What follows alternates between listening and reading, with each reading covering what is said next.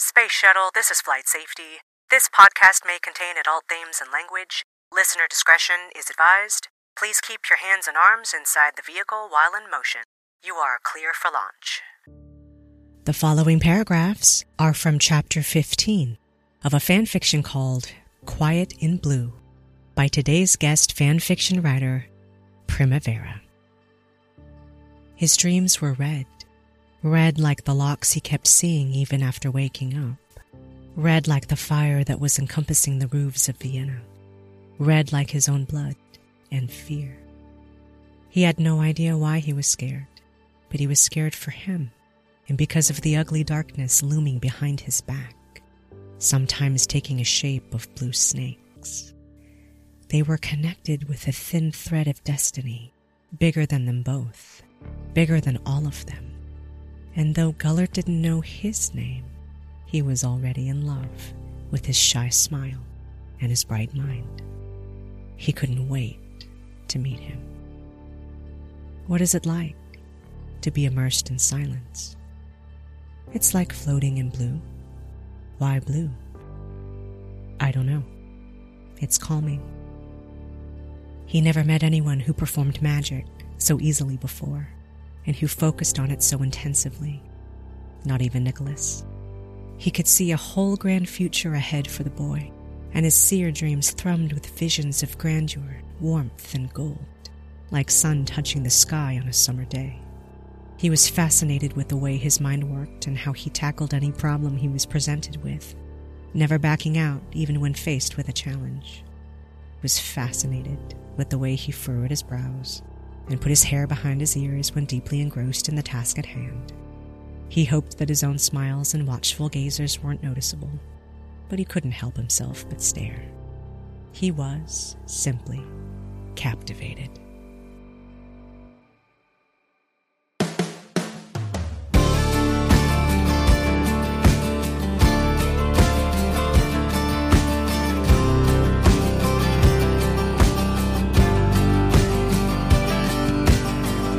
To the north, south, east, and west four corners of the world, greetings from the wild, arid desert of the American Southwest. I'm your host, Chaos Blue, and this is the Fanfic Maverick podcast. Our special guest fanfiction writer today is Primavera. She's been a member of AO3 since 2021, and she has 50 fanfiction works posted for the Harry Potter universe. Prim is passionate about languages and aerial acrobatics. She's also been writing for the past 17 years. Hell yeah.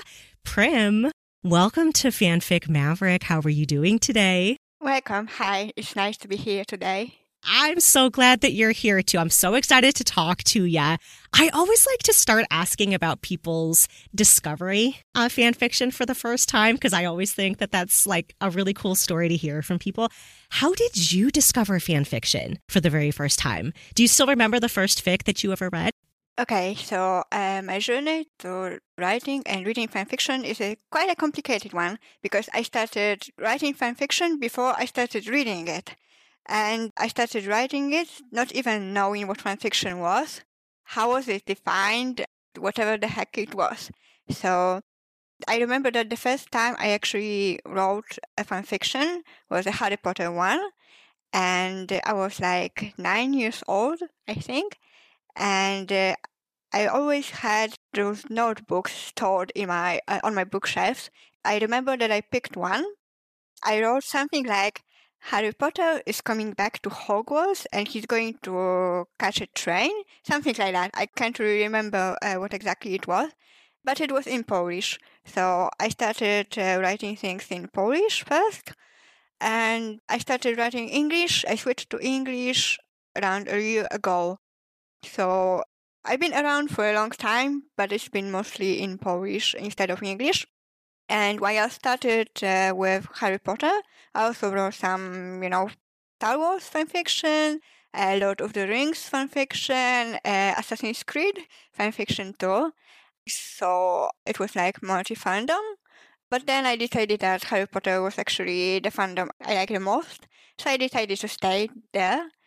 And uh, I remember that the first fanfiction I actually read It was James and Lily fan fiction, I think.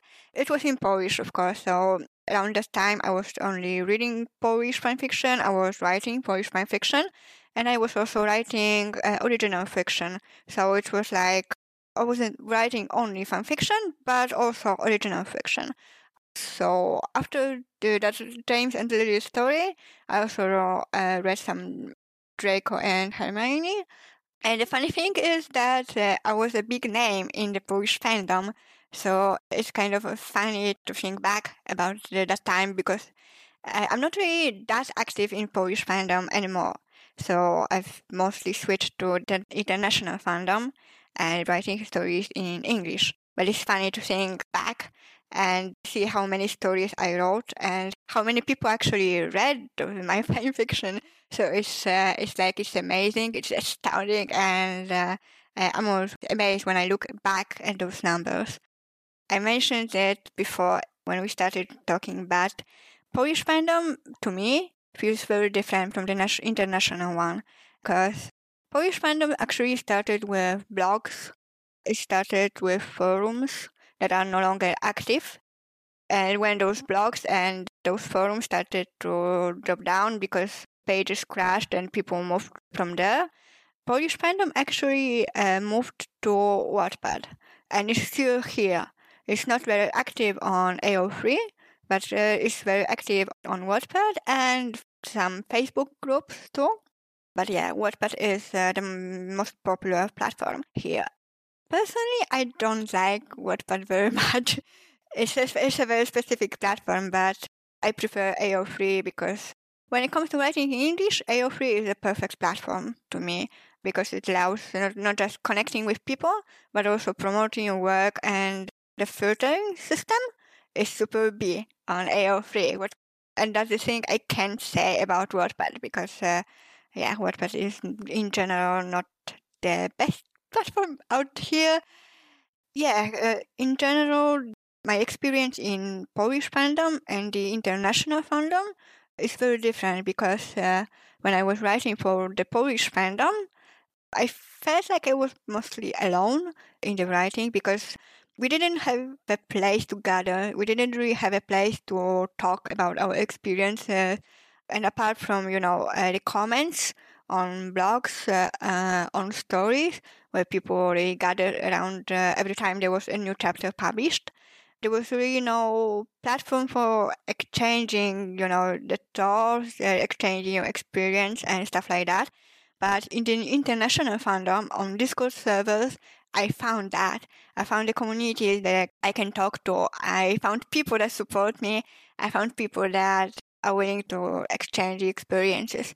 So I feel like the fandom that I've been in, the Polish fandom, was focused mostly on writing, but uh, you were writing alone, right? You were writing in with other people, but mostly alone. And that's the, the biggest difference I've noticed about those fandoms. So yeah, I've been writing in Polish mostly for the majority of my life actually and I only switched to English uh, around a year ago. So. So it sounds like you've been more involved in international fandom about a year when you first started writing in English. Uh, yeah, exactly. Because it was yeah, it was around a year, a uh, year and a half ago when I joined the Discord server for Harry Potter writers. So I've been more involved. I met more people who are writing fan fiction, and they were from you know all over the world and I was like, hey, okay, I want to share my fan fiction and I can try switching languages. So the very first time I actually started writing stories in English, it was very scary, you know, because as English is not my first language. So every time I'm writing and uh, speaking English too, I'm always scared of making mistakes and I'm always scared of uh, you know, my level of English not being sufficient enough to tell the story, to connect with people. And I started with writing for a fest. I think it was a Remus Fest, and it was a short story. So I started with a short story, and then I dove into longer, uh, a longer one.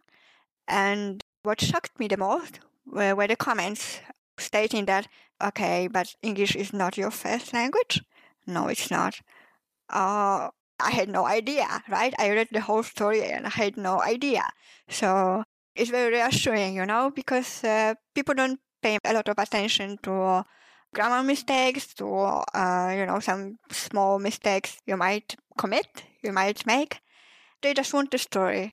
If the story is coherent, it has plot, it has interesting characters, it's all going to be alright. So that was uh, my biggest fear when I started writing stories in English. But then it just, it's smaller now. It's definitely smaller when I'm writing now. Yeah. And that's so, so cool to me. I think that it is so incredibly courageous of people when they decide, you know what? I'm going to create something in a language that's not my first language, you know, because I think that that does take a lot of courage and a lot of chutzpah to do that because you're right you're always kind of sitting there thinking self consciously, right? I mean, like, what if I make a mistake and what if people don't like it and blah, blah, blah. But then you push forward and you decide to do it anyway. I love it so, so much. It works too because, you know, you were telling me about this international writing community that you're a part of on Discord. And I think that in any writing project, whether it's in your first language or not, we just need a lot of support, right? And a lot of encouragement when we're writing anything. But especially yeah. if we have like, you know, concerns about language and grammar and things like that, it could be so helpful to have that community around us who can help answer questions and encourage us. And since it's an international group that you're a part of, it sounds like you're probably not the only one who's writing in English as a second language. I'm definitely not the only one. definitely. Yes.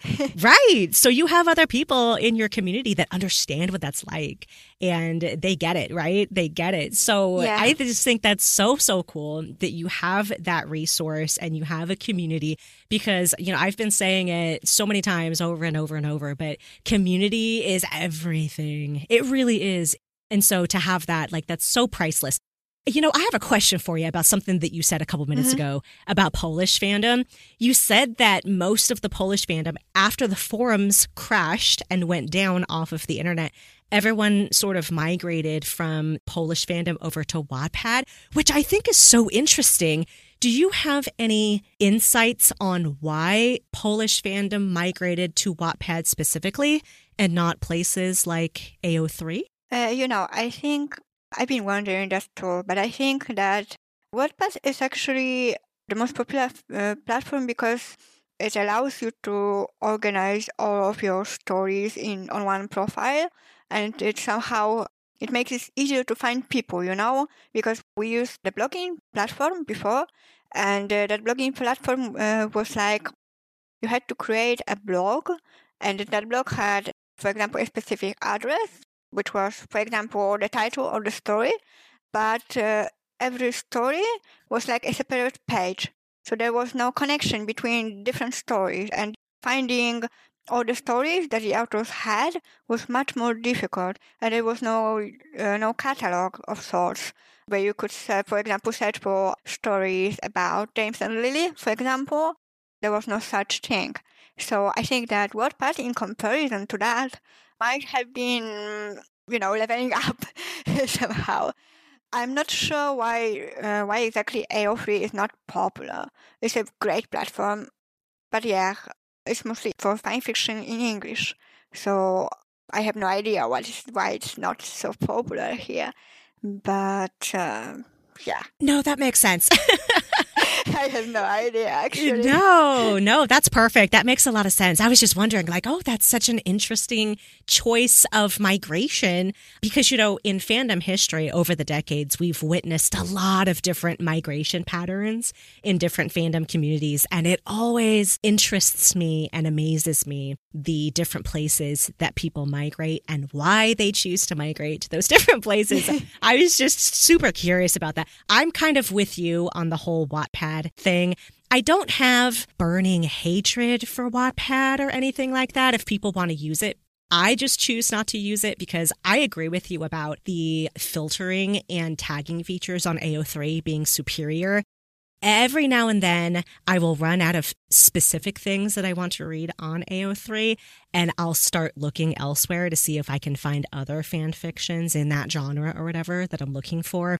And every now and then I do end up on Wattpad, maybe every once every three years or something, just to see, is there anything here? But then I get there and I'm always super frustrated because I just can't find what I'm looking for there either because they don't really have a good tagging system, a good filtering system. Yeah, it's true. Yeah, it's really difficult. So I don't know what makes me keep going back every three years to see if it's any different. and it never is. So yeah, I stick to AO3 because it's just a much better experience. Well, you know, there's one more thing about AO3 and uh, Wattpad that makes me wonder because, you know, I think that Wattpad is actually a great tool to, for building a community. You know why? Because Wattpad actually allows you to comment each paragraph of the chapter and uh, you can actually interact with the author of the story on the Wattpad board or author profile, something like that.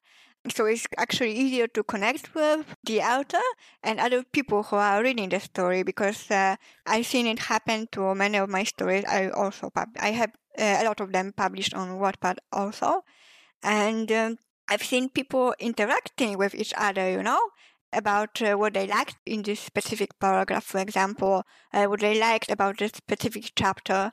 And it was amazing to me to see uh, how many people just, you know, came, read the story, then interacted with each other, and they started to talk and uh, uh, exchange ideas. They thought about the specific chapter, specific paragraph. So I think that in this specific case, WordPress is better than AO3. But when it comes to searching for fanfiction to read, fanfiction or even original stories to read, then AO3 is definitely superior when it comes to that. Yes, definitely. Definitely. I have heard so many people say over the years, like reminding everybody, hey, AO3 is not a social platform. You know, mm-hmm. it's not yeah. meant to be like Facebook or Instagram or anything like that. It's not really a social platform, it's an archive. And so I have heard people say over the years, hey, I really like the social features that Wattpad has integrated into their system because, yeah, they specifically always mention that feature about getting to comment on specific paragraphs, on interacting with specific chapters, and things like that. So it does make sense to me just in context of like the group of people using Wattpad. I know that the crowds over there in Wattpad tend to skew younger teenagers and really young adults and things like that who are used to that type of social platform. They probably find Wattpad a little more recognizable that way. Whereas AO3, sometimes I think to the younger crowd, seems a little archaic, just in the sense that it does not have social media capabilities built into the platform. Older people like me like that better because like, we don't want AO3 to be a social media platform. So yeah, we like that just fine. yeah. Now, I did have this question on here on this list about your writing history and whether you were writing any fan fiction or creative works before coming to AO3 in 2021. But it sounds like you've already answered that in the sense that you were writing fan fictions. You were writing fan fiction at nine years old in a notebook, which I think is amazing. I love that so much. When you first discovered fan fiction online that was written by other people, did that surprise you to discover that other people were doing that too? Mm, well, it wasn't a surprise, I think. Uh, I already had friends at this time that were also writing things together. We were exchanging ideas. It was my school friend, actually. So I think uh, we started that journey together. So no, it wasn't a big of uh, a surprise to discover that other people are writing too, and uh, they are writing fan fiction too. I think uh, maybe I was a bit surprised that it's called fan fiction, that it uh, it has a name, it uh, has an uh, etiquette attached to it. But apart from that, no, I don't think it was a big surprise because, yeah, I had a community, right? I had people who also liked writing. So um, no, it was more like it's amazing, amazing to discover that. Yes, amazing. And probably just felt really natural to you because, like you said, you already had this community of people who were doing that. So that wouldn't have been so much of a surprise for you. Just like a pleasant, like discovery of, oh, Yeah. here it Yeah. is. All the stuff people, uh, you know, all around the world are writing. That's cool. That's so, so awesome. You know, speaking of surprises, are there any things about fan fiction that you've discovered over the years that surprise or excite you the most? Well, the thing that amazes me the most is the liberty of expression and the exploration because you know you can pick any character you want you can write anything you want you can write uh, i don't know a tragedy uh, you can write angst you can write fluff you can write anything you want you can also explore your own experience in a safe environment too so uh, you can explore your feelings for example towards uh, specific characters you can also explore the world I consider Harry Potter world a big and complex one. So there, there's not just Hogwarts, there's also Godric's Hollow, there's Diagon Alley, there's a lot of people and a lot of places to explore in this world. And the magic system is also another thing that can be explored here. So I think that's the thing I find so amazing because, you know, uh, when I was thinking how to answer that question, I actually uh, wrote down uh, a metaphor. I love metaphors. Okay, uh, so the metaphor I wrote down was I'm thinking of uh, fan fiction as parallel universes, you know, because every person creates their own version of what happened, what could happen, what could have happened, true, and um, each and every single of those stories is valid. Every version of the character, every version of the events that happened or did not happen is as valid as uh, every other one. So uh, that's the thing that amazes me, and that's the thing I love the most about fandom and about writing stories. I love that answer so much because as you're talking about it, I see this huge web of possibility in my brain. And you can literally pick any thread of possibility that you want. And you can follow that thread as far as you want. And you can just, like you said, you can pick anything to write about. I love your analogy of like multiple universes, right? Yeah. Because yes, yes, if you think about it, every single fan fiction that I've ever read has been this slightly different interpretation of the character, of the universe, of the story, whatever it is. And they're all valid, just like you were saying, all valid, and they just exist parallel. And it's amazing that after all this time, we can still make new discoveries and we can still make valid contributions to the world through these stories, even though there are, you know, millions of stories that exist at this point. So, so interesting. You know, since you've been writing so long, I was wondering if you had to pick the coolest or most interesting thing that you've learned while writing, what would it be? I actually left that question empty because I had no idea how to answer it. Well, I think that uh, throughout all the all those years I've been writing, I definitely uh, learned how to structure the story, how to make it more compelling. But it's also, you know, writing has always been uh, an intuitive thing to me. There was not a lot of theory behind it, so it was like I just wrote what I whatever I wanted. I wrote uh, about the, the fandoms I wanted, and uh, I just told the stories I wanted to read.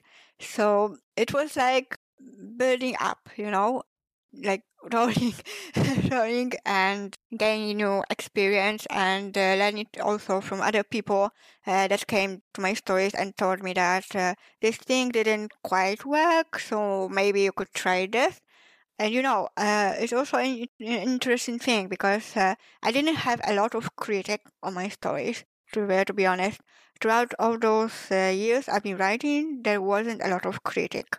I've been always wondering if there is a specific reason behind it because I find uh, I actually find Polish fandom to be more focused on critic instead of writing positive and you know constructive comments. Really? Yeah, yeah. It's most uh, it's more like uh, well, this character doesn't work. I don't like it. I hate it, and I feel like people are so much more nasty in comments than in the international fandom. So I find uh, that difference also very interesting.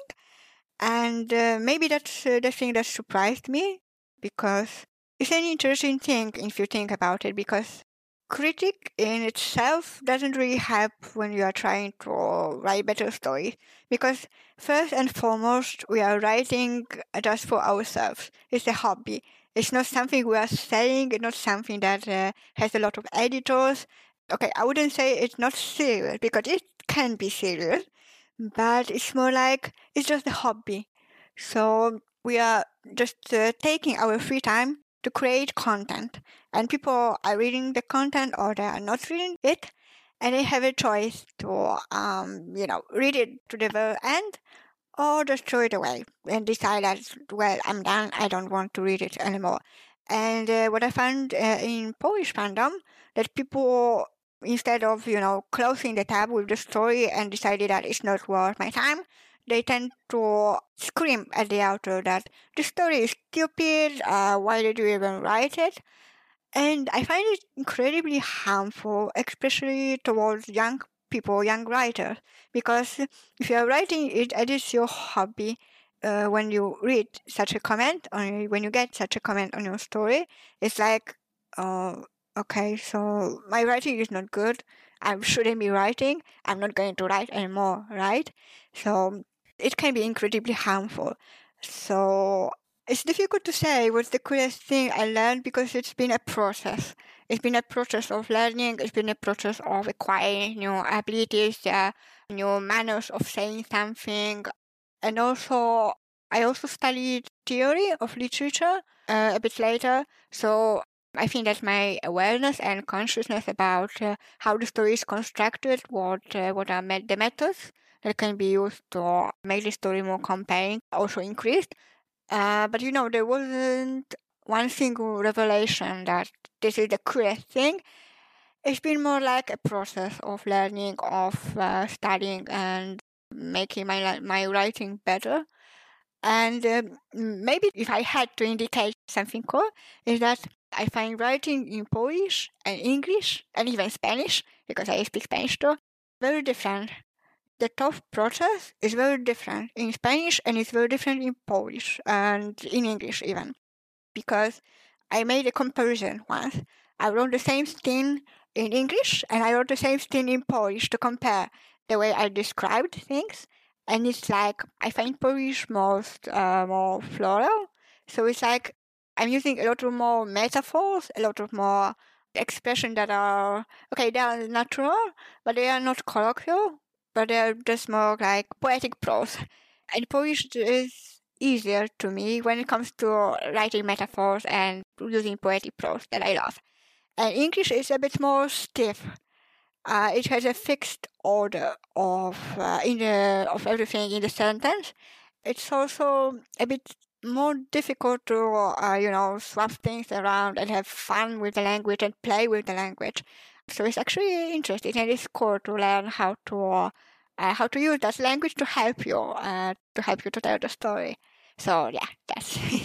I love that. That's so interesting. That reminds me of a conversation that I was having with my brother last week about English, which is so funny because I was telling my brother, sometimes I get really frustrated with English because I feel like, you know, they say that English is the international language of business. It's a very, like you said, it's very stiff language. It's very business oriented, and that's fine. Those of us that, you know, English is our first language, we get around that. We, you know, find ways and stuff. But I have always admired other languages outside of English because other languages have words and phrases for things that we do not have in English, you know? And so it does not surprise me at all that you find that there are certain things that you can do with language when you're writing in Polish compared to what you can do when you're writing in English, because in many ways, English can be very limiting sometimes. I feel that frustration too. So that's so cool. I'm so glad that you brought that up. And I just have to say that I love how you've described your writing process as like this journey of you learn a little thing here and a little thing there, and you just kind of build on it. And you've learned all of these cool things over the years that just kind of build on each other. And I can absolutely see that come through in your writing. One of the things that struck me about your fan fiction, and we'll talk about it here in just a few minutes, but I really enjoyed all of the different features that were kind of packed in to this story because there was drama and there was plot and there was mystery and there was like all these different things in there. And I thought, yeah, as you said, yeah, I've really learned how to structure, you know, my stories. And I thought, yes, she does, because that's exactly the impression that I was getting as I was reading your story. But anyway, we will talk about that in a few minutes. But before we do, of course, the story that we're talking about for you today, the fic, is a Harry Potter universe fic. So I just kind of wanted to hear really quick about what drew you into the Harry Potter fandom in the first place. I think that the, the thing that actually drew me into the fandom was the magic itself. I know this sounds cheesy, but it's true, right? Uh, every time I'm writing a Harry Potter fanfiction, it simply feels like coming home. I cannot explain it, but it does feel like it. So it's just, just this. That sounds so right when you say that. Because the other thing that struck me about your fan fiction is you spent a lot of time describing magical processes and describing the way that your characters think through different magical problems and different magical challenges and different magical spells I was so impressed by that. I could never do that. My brain just like doesn't work that way. But as I was like reading the way that you wrote their thought process as they were dealing with magical challenges, it was so interesting to me. And I just thought, okay, this writer is very passionate about magic and the rules of magic and how you get from point A to point B, especially in the creation of spells and things like that. Actually, it's funny that you mention it because I put a lot of thought into the magical theory in this uh, in this fanfiction, and it was actually inspired by physics. You know, I have a scientific mind. Yes, I think it was clear while reading the, uh, while reading the story. But I was reading Stephen Hawking's book by this time, and I noted down all the ways that uh, physics function. The you know, I made a whole list of notes and I used those notes later while writing it.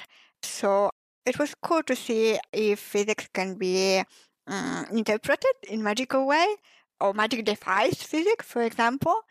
Uh, it was a cool thing to explore and uh, one of the problems I have with the world JK created is lack of magic per se because you know we have those basic spells like they are here they are repeated throughout the whole story but we don't really see what's behind them how actually they work why they work this way uh, what exactly needs uh, to be pushed into the spell how wands even work.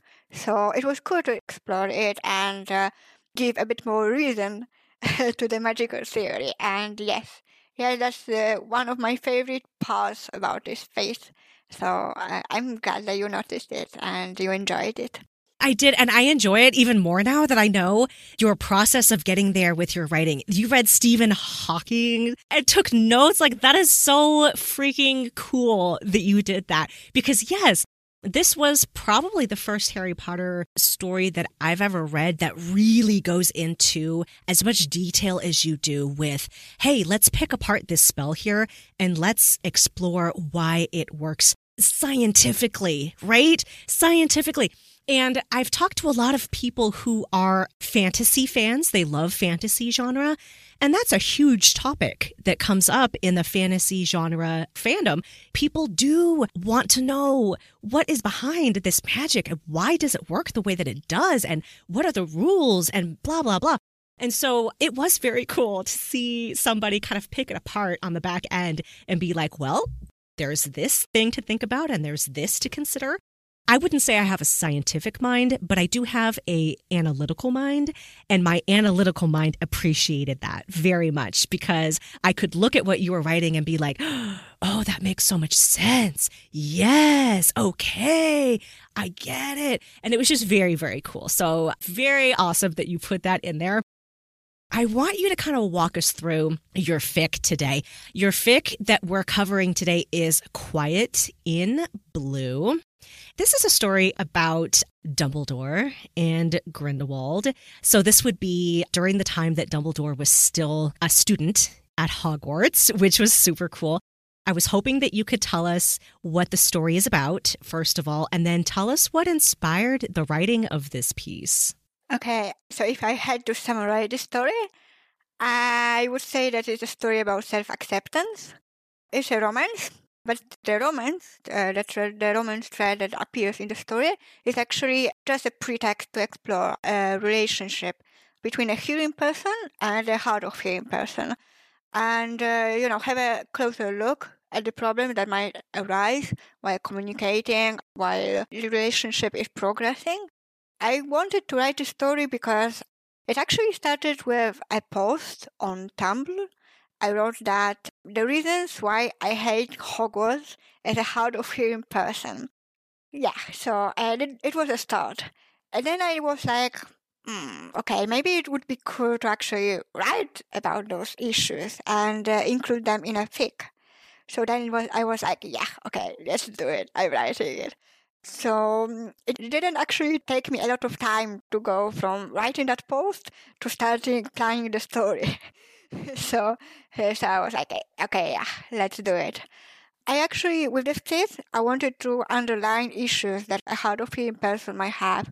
I wanted to raise awareness to, because I feel like disabilities is not a thing that is explored a lot in fandom, and it wasn't explored in the books itself themselves either. So I wanted to add a bit more representation about it and I also wanted to share my own experience because um, it's something I share with Albus. The problems Albus has are mine. So I wanted to share them, you know, because uh, when I was talking sometimes to hearing people, they were just like, okay, I haven't even realized that it might be a problem for you. And sometimes those issues are very small, but they can make a huge difference if you know about them. Just like the subtitles I was talking to you about. The subtitles that uh, also Albus uses, those uh, live captions, they can make a huge difference. And it's not something that you can casually think about it because if you are a hearing person, you don't need them. So you're not thinking that, okay, hey, maybe this thing is the, uh, not as clear as it might be. It might be a bit more problematic.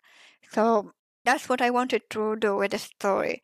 I wanted to uh, not just uh, his problems, describe them, but also I wanted him to look for self-acceptance because that's the thing that people with disabilities. Well, I'm not going to speak uh, for on behalf of every single person with disability.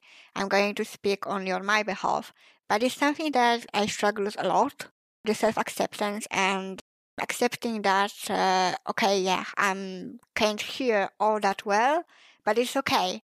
And I wanted to show that through relationship he has with uh, with Gellert because um, he's actually the first person that accepts Albus the way he is. The words I still remember from uh, writing that fic that uh, that those are very strong words. And that Gellert say that disability is not a measure of a man. And it's something that I wanted to drive that point home while I was writing this fic. And that's mostly what uh, inspired me, what motivated me to finish it, and that's the purpose behind it. Oh, that's perfect description of what this fic is about. Yes. Yes, self-acceptance and the exploration of what it's like for somebody with a disability of that nature. Have you written representation fics like this before or was this the first one? I actually did, but it was an original story and it was in Polish.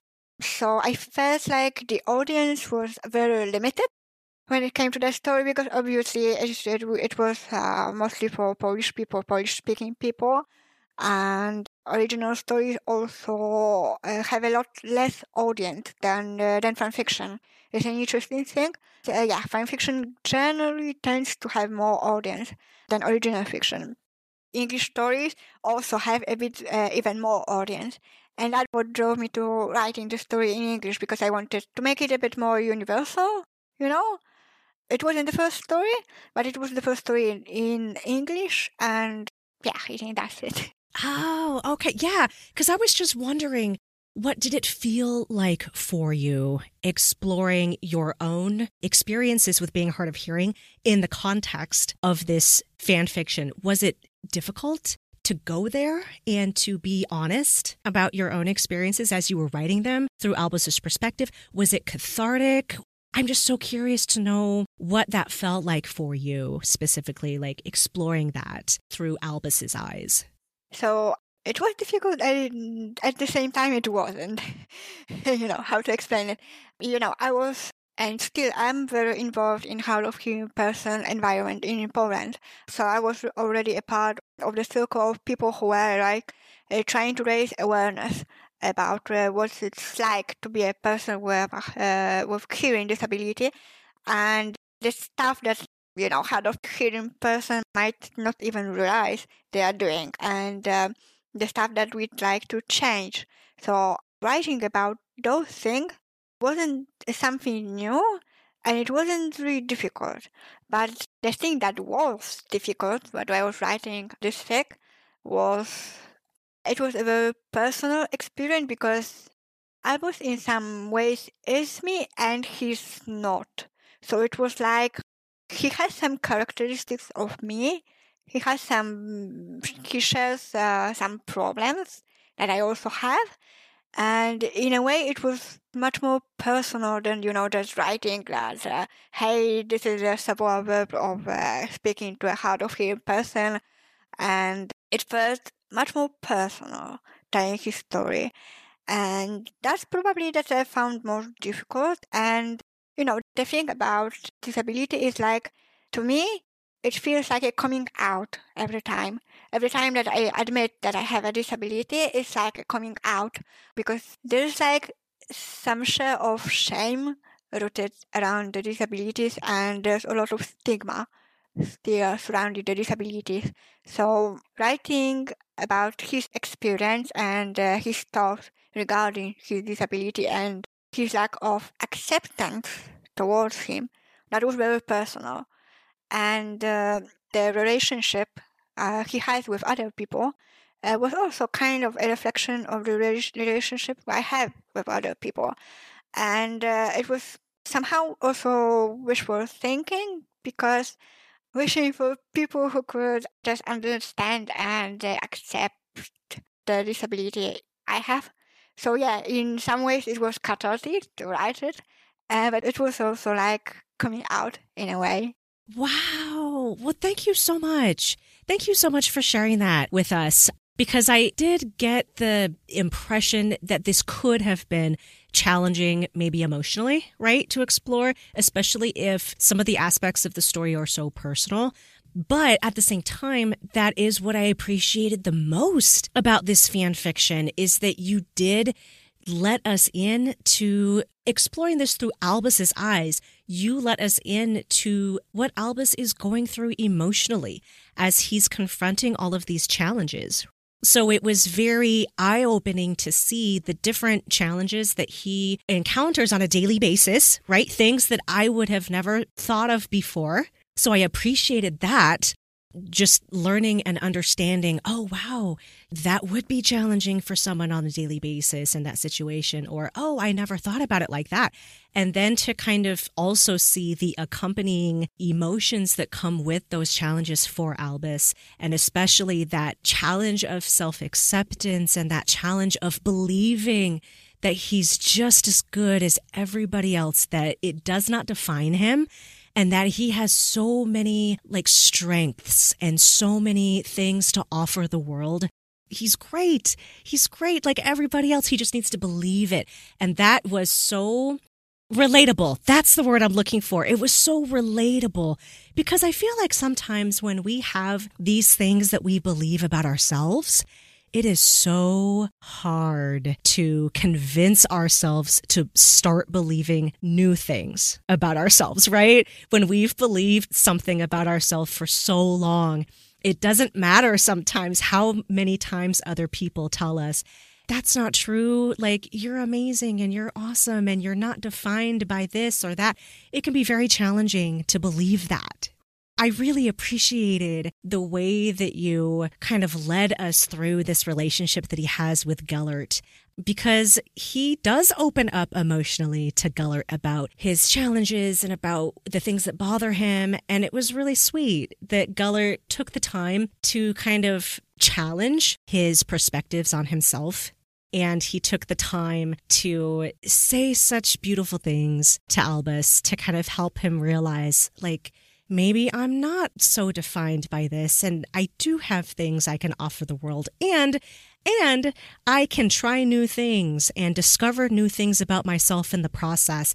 That's one of the things I really loved about this fic is like I got the impression that Albus had been keeping himself small for so long. A lot of self-confidence issues, right? For a lot of different reasons. And it was really cool in this fic that you put him in a situation where he could step way outside of his comfort zone and discover that he can do really difficult things. Things he didn't know he could do before, because you put him in the situation where he's participating in this international student competition and at first, he's kind of like, oh, I don't know if I want to participate. Uh, but he gets encouragement from different people. So he decides to just go for it. But he's like out of his mind nervous about it the entire time. But guess what? Like he discovers that putting himself in that situation, he discovers that he can do it. And not only can he do it, but he's so, so good at it. So it was just really cool to see him push himself into a situation that was way outside of his comfort zone, but he discovers that he does have the courage to do it. And he can not only do it, but he excels at it and he does it well. And that was so, so cool to see. Yeah, it's also, uh, you know, to me, Albus Dumbledore is one of the strongest and the most powerful people uh, in the whole universe, right? Uh, you have this image of him being, you know, able to overpower uh, not uh, not only Gellert but also Voldemort. So mm, you know that he has a lot of power. You know that he knows a lot about magic. So now, when you take a step back and uh, you look at him now as a teenager, and uh, see that he's not only uh, okay he's still powerful and he can do a lot of stuff he can do a lot of things but he also when it's correlated with his disability is a, it might be a bit jarring you know to see that yes he's very powerful but he feels also limited by his disability. So the people who are looking from the outside like Gellert is they are like okay, but it doesn't define you. It's uh, you are a very powerful wizard. Come on, come on, what are you doing? What are you even talking about? But to him, it's like he doesn't even notice the power, the strength he has, because the negative aspects of his personality, the negative aspects of his life, so strong, and they have like built up all over the uh, experiences, all over the abilities he has. So they tend to like overpower the positive experience and the positive uh, uh, thoughts he might have about uh, himself and might be stronger. Negative emotions are always stronger than the happiest one, you know? So he's doubting himself, even though he's not weak. He's not weak, but he considers himself weak. And that's what I wanted to show that the people from the outside uh, won't perceive him most people, most people in the uh, from the outside won't perceive him as uh, uh, a person who's not able, but he will perceive himself as not able, unable to do everything, because uh, he feels like the disability he has is defining him, and that's what Gellert was trying to show him that it's not like this. It's not. Disability doesn't define anyone. I think that's uh, that's the thing that I wanted to show with this thing because uh, it's an important message and it's a strong message.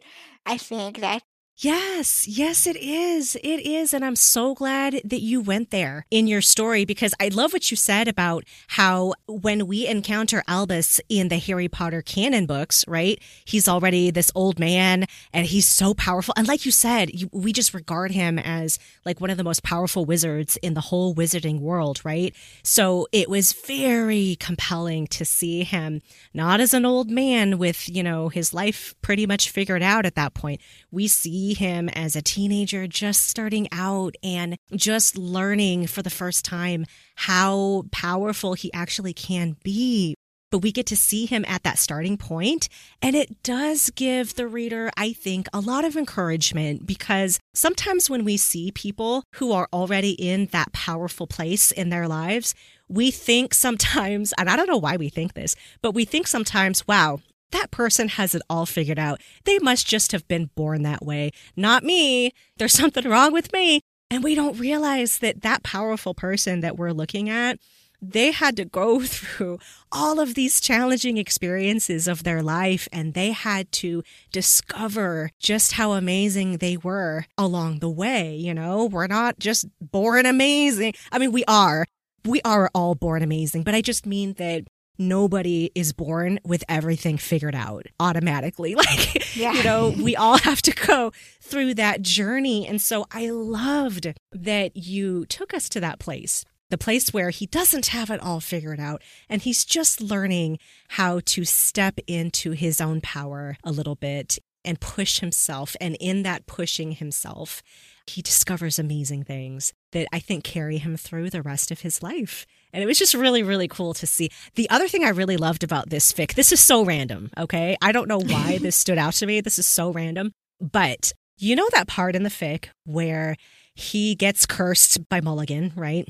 And he is like freaking out, right? Like, oh my God, these snakes and this poison are going to kill me. Like, this is terrible it's almost like he's looking at himself from the outside a little bit and he's observing the way that his thoughts are spiraling out of control, you know, because his thoughts are like, oh my God, I'm going to die. I have no idea how long I have before this poison kills me. Like, how could he do this to me? I'm so weak. How could I let this happen? And he can observe how chaotic his mind is in that moment. And he knows that there's no way he's going to be able to rationally solve his problem in such a state of chaos.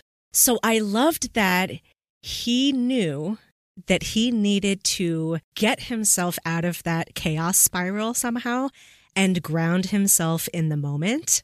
So he decides to take a bath, right? Because he's like, this will relax me. And he just has this moment in the bath where he's all alone and he's just kind of floating there in the water and he's observing the way that the water feels on his skin and he brings himself back to the moment and he just stays there in the moment for a while and doesn't think about his problems, doesn't let them spiral out of control in his brain. He just stays there in that moment for as long as he can. I know why I thought it was so cool. It's because there are philosophical practices out there that teach that that we can deal with our problems that way. And it's actually healthier in many ways when you observe yourself spiraling out of control like that. You can do things to bring yourself back into the present moment to stop that chaotic thought spiral. And when you bring yourself into that moment of awareness in the present you find that your mind is actually able to find the solution quicker and you find the inspiration out of your challenge better. when you're able to calm the frantic panic in your own mind. I have um, had to learn how to do this myself, you know, and when I saw Albus do it, I was so impressed. I was just like, yes, Albus, yes, that's exactly what you do when you find yourself panicking. You bring yourself back into that present moment and suddenly you find the inspiration just kind of comes to you so much easier that way and you're able to solve your issues and problems so much healthier and faster. So I just thought that was a really cool thing. I don't know if you meant to do that, but I noticed it right away and was like, oh, that's so cool. Well, yeah, actually, I meant to do it because uh, that's the way I'm doing it myself. so it was based on my own experience. actually. But yeah, uh, I feel like Albus's way of solving problems and Albus's way of thinking is very scientific. And uh, the way he observes himself, I don't think he even realizes he's doing it, but he's like analytically thinking about every situation out there, analyzing every factor in the situation. He's noticing himself panicking, but at first he doesn't know what to do with it. Because the panic actually makes it impossible, makes it more difficult to solve the problem. So he knows that he needs to take a step back to think, to take that bath, and cool down a bit, and then he's, uh, you know, he's more calm. When he's more calm, he's able to uh, solve the problem uh, rationally. But yeah, it's interesting because that's actually the process I have myself. I know that I'm panicking. I know that I have the those thoughts swirling in my brain, and I know that I need to take a step back. So uh, it was actually one of those personal things in the fic that I included. That's so cool. I'm so glad that you told us about that. Cause yeah, if anybody wants like a really cool way to like help themselves out of a panicky thought spiral in the future, just read this fic, observe what Albus does. It works, dude. It works. I like to kind of sit quietly and meditate for a little while when that happens to me. There are lots of different ways and methods of pulling yourself into the present moment for just a little bit. So that's mine, but it works, guys. It works so well and uh, is really helpful. So just throwing that out there for anybody out there who might need that. But um, I loved this fic overall. I know I said it before, but I really loved that not only were you exploring themes of self-acceptance and themes of self-discovery and and then there was the romance aspect of everything, but there was also really interesting plot. There was some intrigue and mystery. Unexpected things happened. There was, you know, moments of drama. So I feel like this fic just kind of has it all. Plus, you know, the scientific exploration of magic and magical theory, which was super cool. So, like, overall, this was such an entertaining, interesting, compelling, amazing read. I'm so glad that I got to read it. You were talking earlier about exploring the disability aspect of Albus's character was challenging in some parts for you. Were there other parts of writing this fic that were also challenging?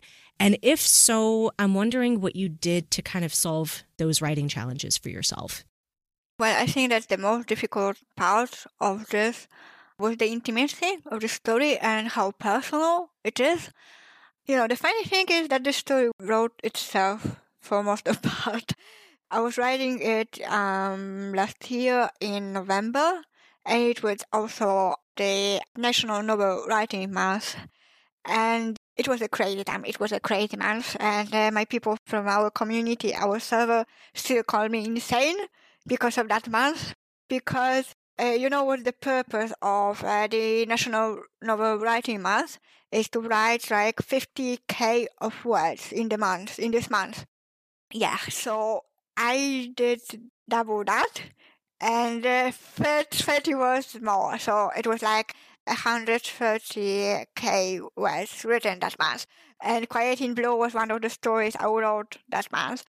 I don't even know what happened in November. It was a blur. It was a crazy month.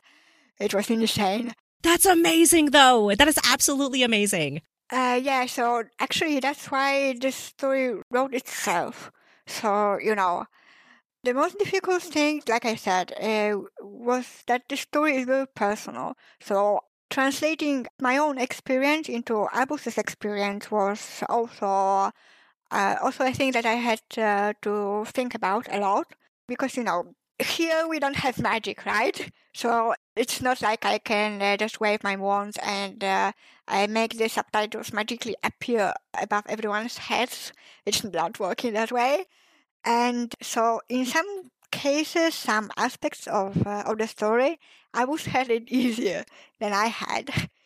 It's also kind of wishful thinking because I wished uh, those features were available to us, but they are not, unfortunately. Uh, I know, yet. Yeah, definitely. Yeah, it would be cool if we could discover magic in our lifetime. So I still have my fingers crossed for that, actually. So you never know. Yeah, and apart from that, there are also some like features that are maybe possible to be included because uh, I also mentioned uh, textbooks in the story.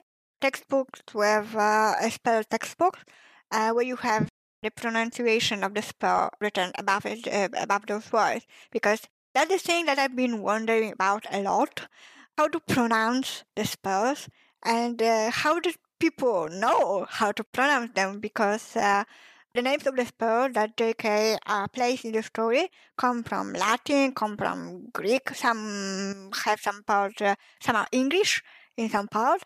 Uh, so uh, the, the whole deconstruction process of also in magical theory, also refers to the magical theory of the magic. So the whole deconstruction process of how magic works and how to make it work for the story, for the plot, how to make it relevant to uh, Albus's experience uh, was definitely challenging, but it, I had to admit that I had fun with it. It was one of the parts of the story that I enjoyed the most while exploring it. And uh, yeah, the story overall feels very personal. It is personal, and uh, I know that I mentioned it uh, in the author's note at the very beginning of the story. Uh, so I think that people who are starting to read it already knew what kind of story it's going to be. That it's going to feel personal, that it's going to be a story about my own experience too, uh, in kind, uh, kind of. And uh, yeah, I think that uh, that was uh, the most challenging part of it. Oh, thank you so much. Yeah, I can absolutely see how those things would be challenging. But when you look at the finished product of the fic and you read through it, you can tell that you did have so much fun. And I think that you did such a great job overcoming all of those challenges and really giving us like this really solid fic that just had so many different elements in it that were so interesting and fun to read. And it was just a, a, really awesome experience. So thank you for sharing the story with us and the background of what that was like to write for you. We really appreciate that. Do you have any other fan fiction writers that you'd like to shout out on the podcast before we end today? Uh, I wanted to give, give a shout out to one of my friends from the writing server, uh, to Glow, who's my friend, and uh, I wanted to just to say thank you for all of your support. And uh, I actually wrote her before I joined the podcast. I wrote her that I have a stage fright and uh, she was like, okay, come on, you can do it. Okay, so thank you, Glow, for that. And definitely a shout out to Glow for that. Perfect. And thank you, Glow. Thank you for your encouragement because we're really glad, Prim, that you came on the show today to talk about your experiences. It's been so much fun to talk to you. Thank you so much for coming on today. Thank you for the invitation. It was fun to join you and uh, to talk about it. Yes, absolutely. Eh, the pleasure was all mine. Check out her stories, guys, on AO3 and give her some love. You can find the Fanfic Maverick online at fanficmaverickpodcast.com, on Tumblr at Fanfic Maverick Podcast, on Instagram and Twitter at Fanfic Maverick, and I can always be reached at fanficmaverick at gmail.com. Thank you all so much for listening. Don't forget to subscribe, and I will see you next episode. In the meantime, keep on rolling.